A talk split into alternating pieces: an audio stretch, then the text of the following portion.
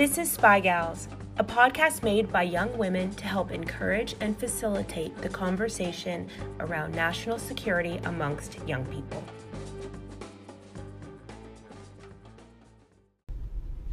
Hi, I'm Rihanna. And I'm Kiana. After reading an article in the New York Times a couple months ago titled "The Boys Are Not All Right," written by Michael Ian Black, Kiana and I were driven to further explore the topic of male supremacy.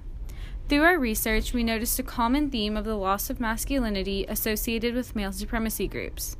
We suspect that the increase of violent attacks by male supremacists are due to the social concept of emasculation. The Southern Poverty Law Center defines male supremacy as a hateful ideology that advocates for the subjugation of women. Rihanna, will you expand on this? Yes, so male supremacists blame feminism for the decline of civilization and view women as being inferior, conniving, and stupid. According to them, women's only role in society is to please men and to be used as a sexual object. So, what you're saying is that male supremacists strongly believe women owe them sex? Yes, that is correct. However, when male supremacists are unable to find women to have sex with them, they become involuntary celibates or incels. For many of them, this is the foundation of their strong hatred against women. Kiana, who makes up their group of supporters? Majority of male supremacy supporters are young white men who have been repeatedly denied by women, or incels, as you previously mentioned. In fact, their biggest group of supporters are located in Washington, D.C. and Houston, Texas.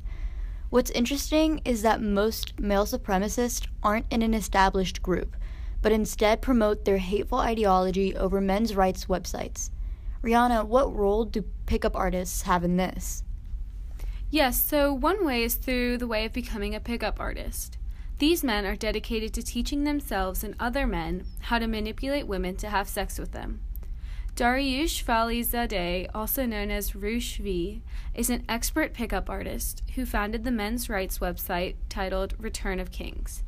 He believes that the path to preserving civilization requires the repealing of women's suffrage. Furthermore, he has advocated to make rape legal on private property. Kiana, can you talk a little bit more about the expression of male supremacy? Another way men are expressing their concept of male supremacy is through the red pill.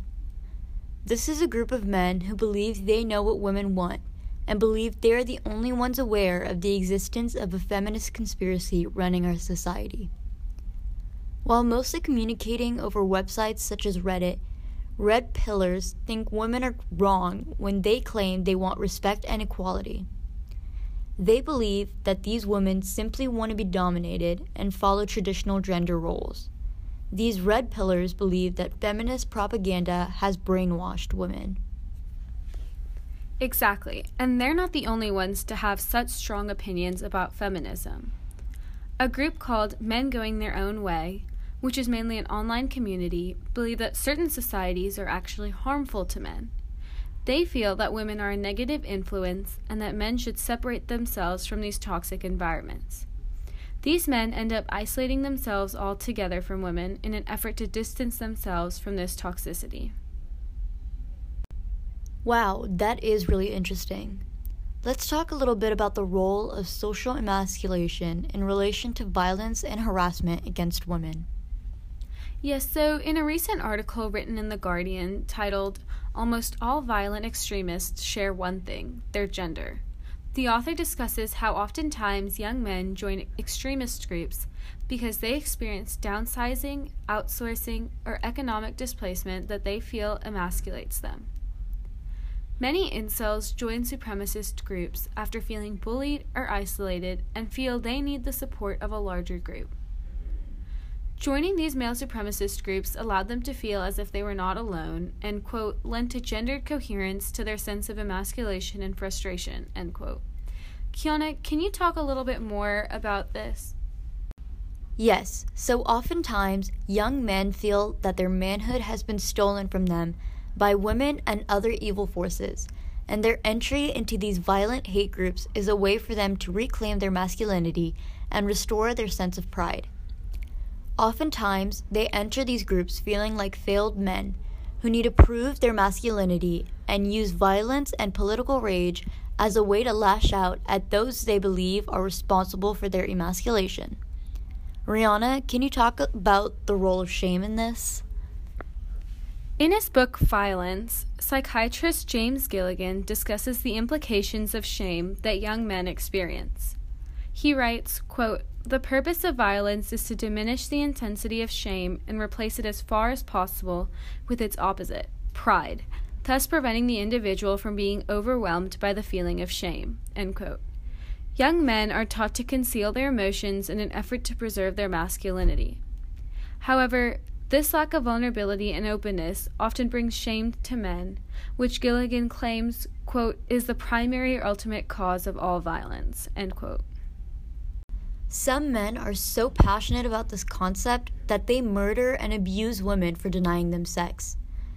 In fact, in 2014, 22-year-old Elliot Rodger murdered and stabbed 7 people, including 3 men, because he was jealous of them, and then committed suicide. He uploaded a YouTube video before his killing spree where he talked about his motives and called it a retribution. Another man that was fueled by his hatred for women was George Sedini. His frustration of constant rejection by women motivated him to take action in 2009, where he drove to a gym in Pittsburgh and just started firing. He murdered 3 women and injured 9, then committed suicide immediately after. What's interesting is that he was widely talked about online by the incel movement, which makes it seem as though other men who agreed with him saw him as a hero. Rihanna, how is male supremacy affecting us nowadays? Online harassment has become a huge area where male supremacists are able to find followers and broadcast their hateful ideology. Websites such as Reddit and 4chan provide an outlet for opinionated men. One of its most established hate websites is A Voice for Men. Founded in Houston, Texas by Paul Elam, a rape apologist, it is a place where aggrieved men are able to exchange anti-feminism ideas and commiserate about their hatred for women. Violence against women has been a major factor in promoting their hateful ideology. Paul Elam declared October to be Bash a Violent Bitch Month in an effort to promote violence against women. So, Rihanna, you're saying that many of these male supremacists hurt and harass women solely in an effort to get back in touch with themselves and find their masculinity? That is just crazy. Well, the new Joker movie has sparked controversy among the family of mass shooting victims, particularly around those victims shot in the Aurora, Colorado movie theater during a screening of The Dark Knight in 2012. James Holmes, the shooter, became a hero within the incel community and said he was inspired by the Joker to take violent action. A memo released by the military stated that incels, quote, idolized the Joker character, the violent clown in the Batman series, admiring his depiction as a man who must pretend to be happy, but eventually fights back against his bullies, end quote. The new Joker movie is set to be released on October 4th, but will not be played at this Colorado movie theater. Furthermore, on September 23, 2019, the Army's Criminal Investigation Division warned of a credible threat in Texas that will be targeting an unknown theater where this movie will be playing. Officials have been warning citizens to stay alert and aware should they choose to see this movie in a theater. Wow, it's so sad that just to see a movie, we have to think through so many potential dangerous situations that could occur. I completely agree, and also think that we as a society need to take steps to reduce the power of male supremacists throughout our country in order to promote safety and order for all citizens. Thank you so much for taking the time to listen to our podcast, and we hope you enjoyed it.